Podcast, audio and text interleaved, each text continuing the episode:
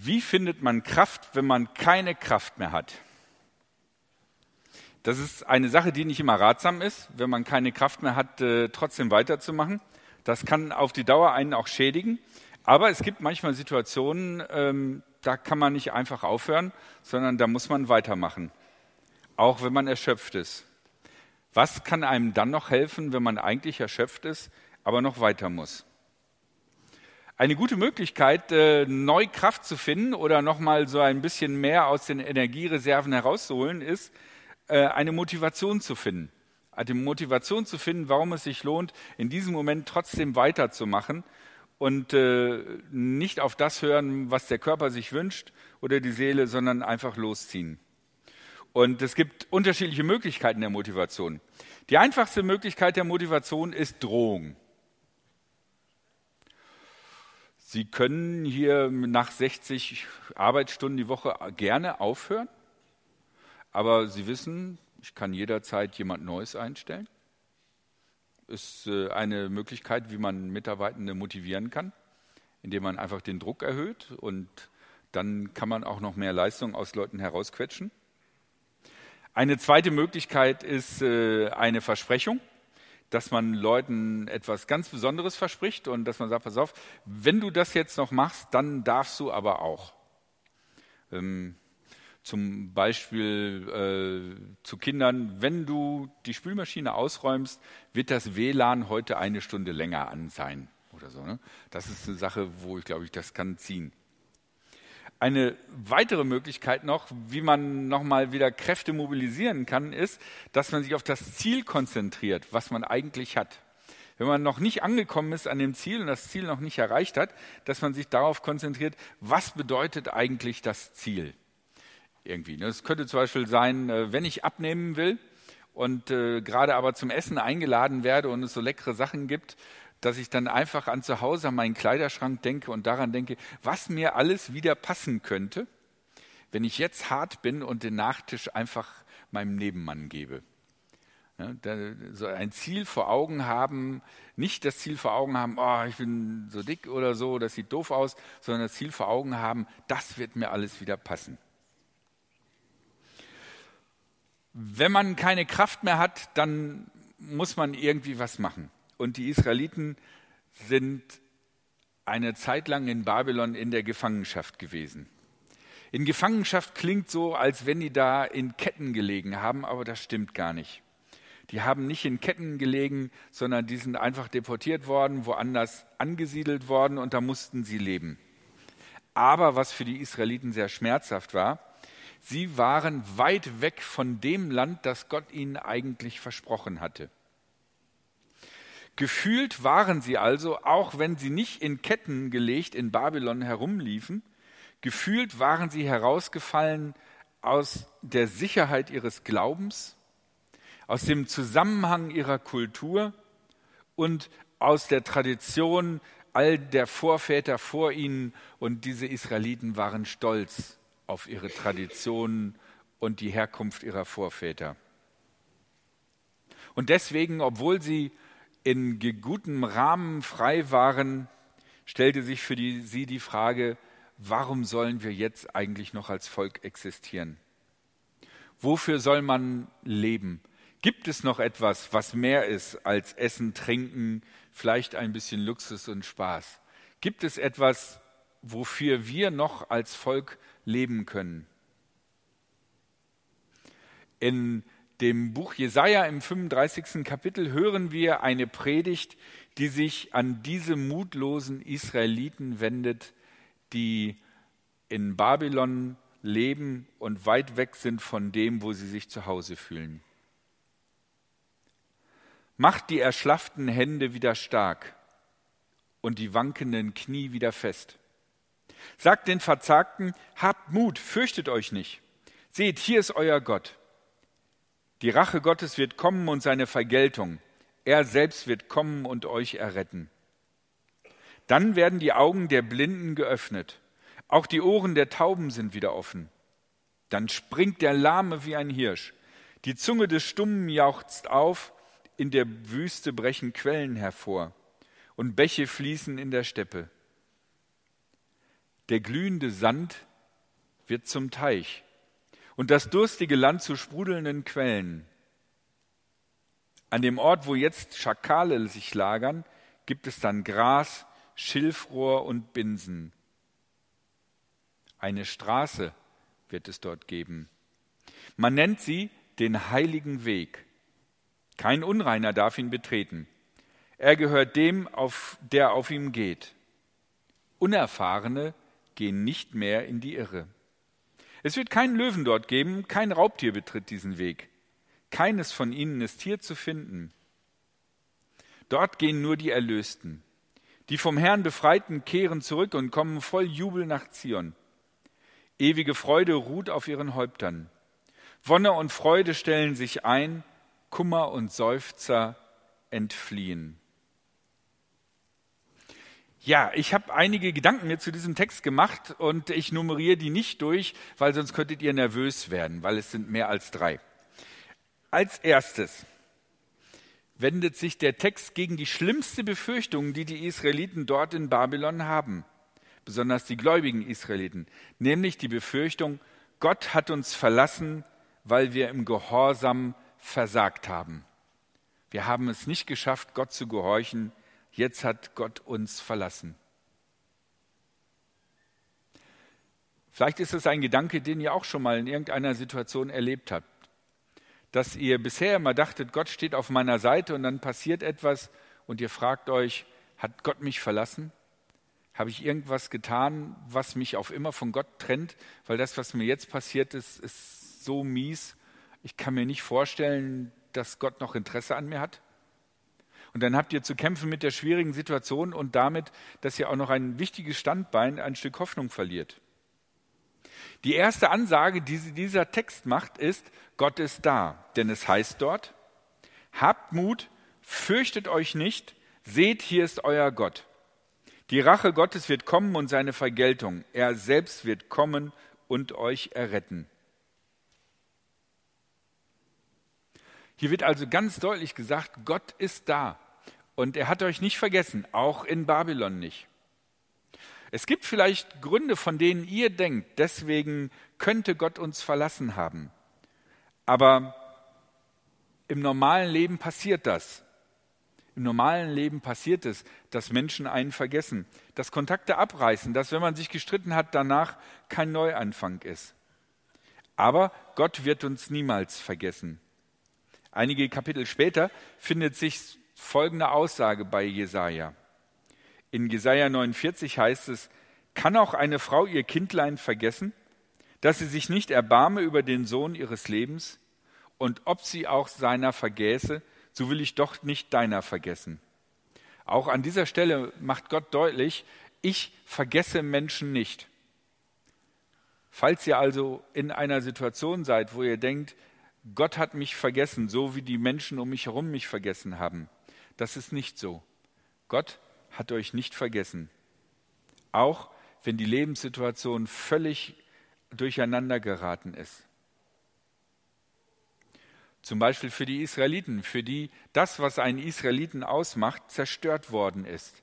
Ein Israelit wohnt im gelobten Land, ein Israelit geht zum Beten zum Jerusalemer Tempel, all das ist zerstört.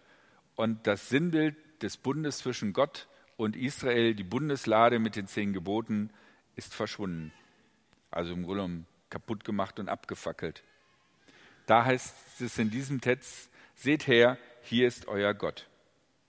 Aber Gott ist nicht nur da und schaut zu, sondern er wird auch handeln. Das ist der zweite Gedanke, er wird handeln. Die Bilder, mit denen das Handeln Gottes beschrieben wird, sind wunderbar und wundersam.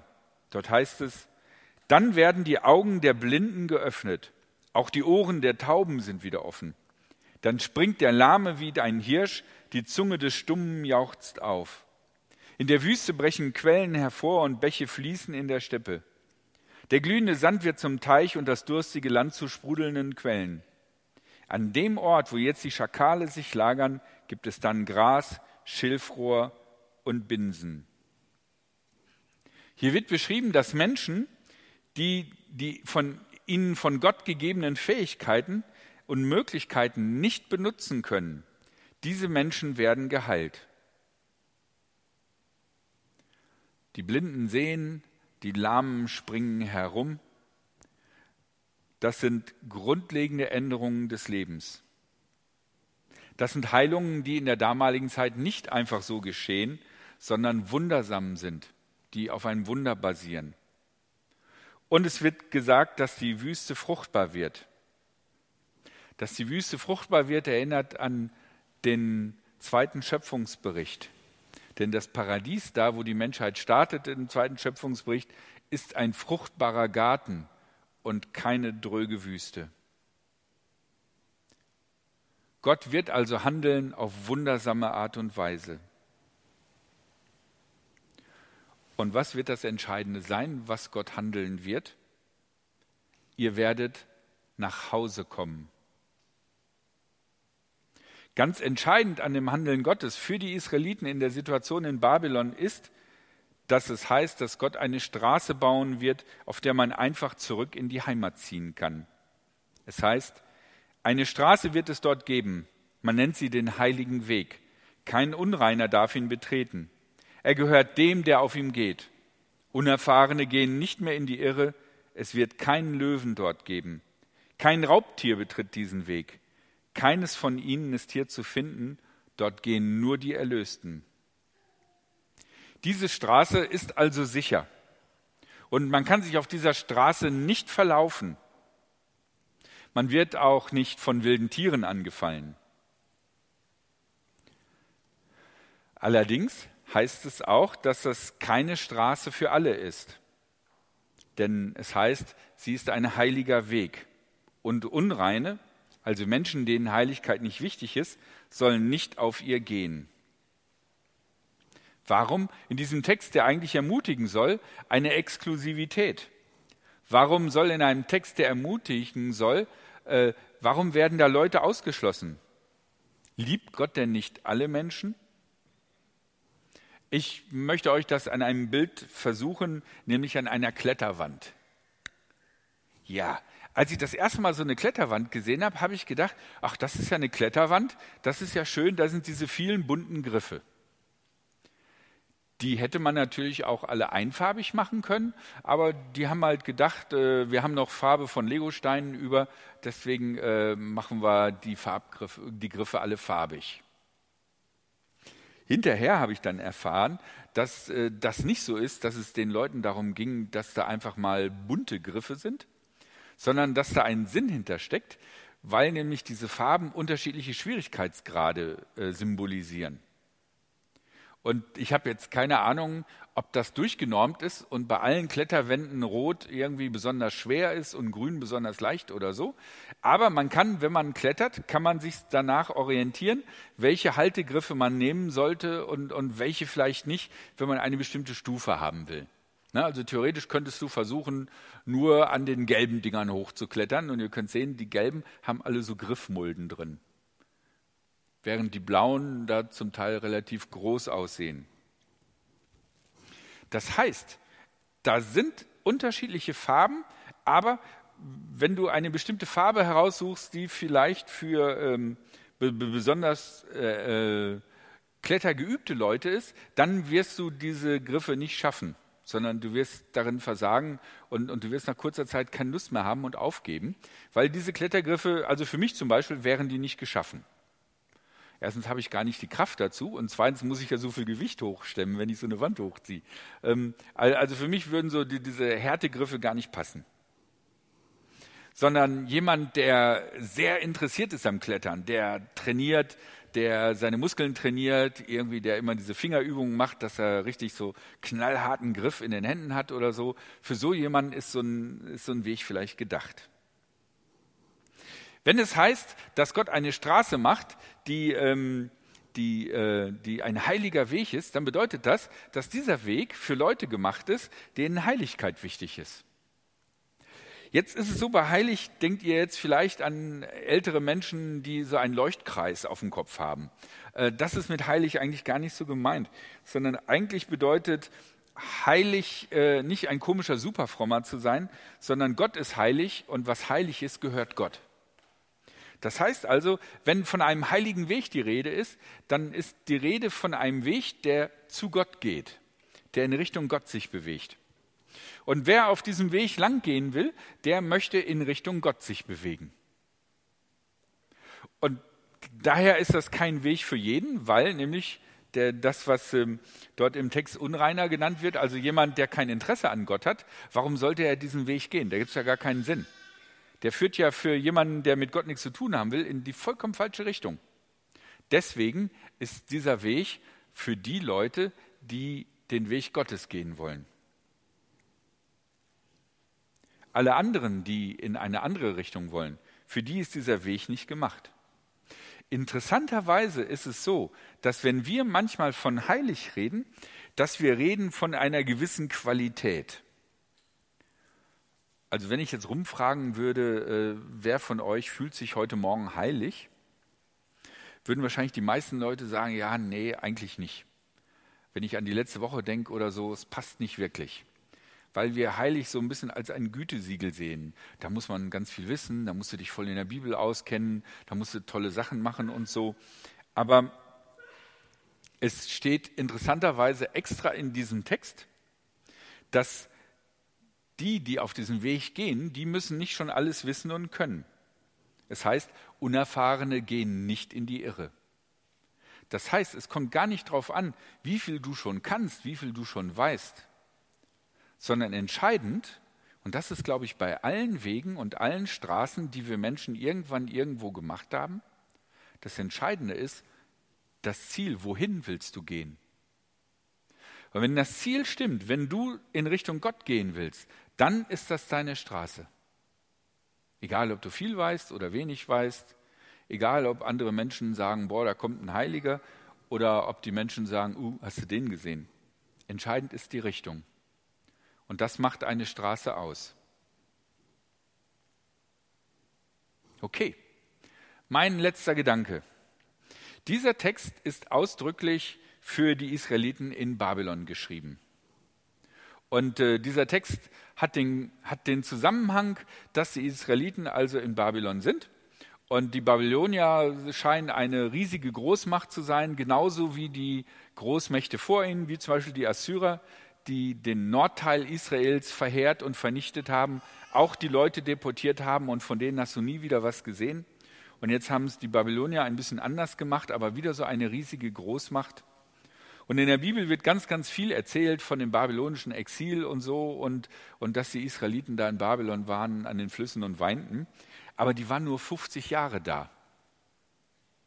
Also relativ kurze Zeit, weil irgendwie das babylonische Großreich innerhalb kürzester Zeit explodiert ist und alles erobert hat und in genauso schneller Zeit in sich hinein wieder zusammengefallen ist. Und die Perser quasi äh, das babylonische Reich übernehmen konnten, ohne besonders große Kriege zu führen, weil irgendwie das Ganze in sich verpuffte. Und die Perser eine ganz andere Politik hatten und der Perserkönig Kyros sagte, hier ihr Israeliten, geht einfach wieder nach Hause. Ich habe gehört, euer Tempel ist zerstört worden und dass das euer zentrales Heiligtum ist. Ich möchte, dass ihr wieder eure Religion benutzt, dass ihr wieder euren Glauben glaubt und ich werde euch sogar unterstützen, dass ihr diesen Tempel aufbaut.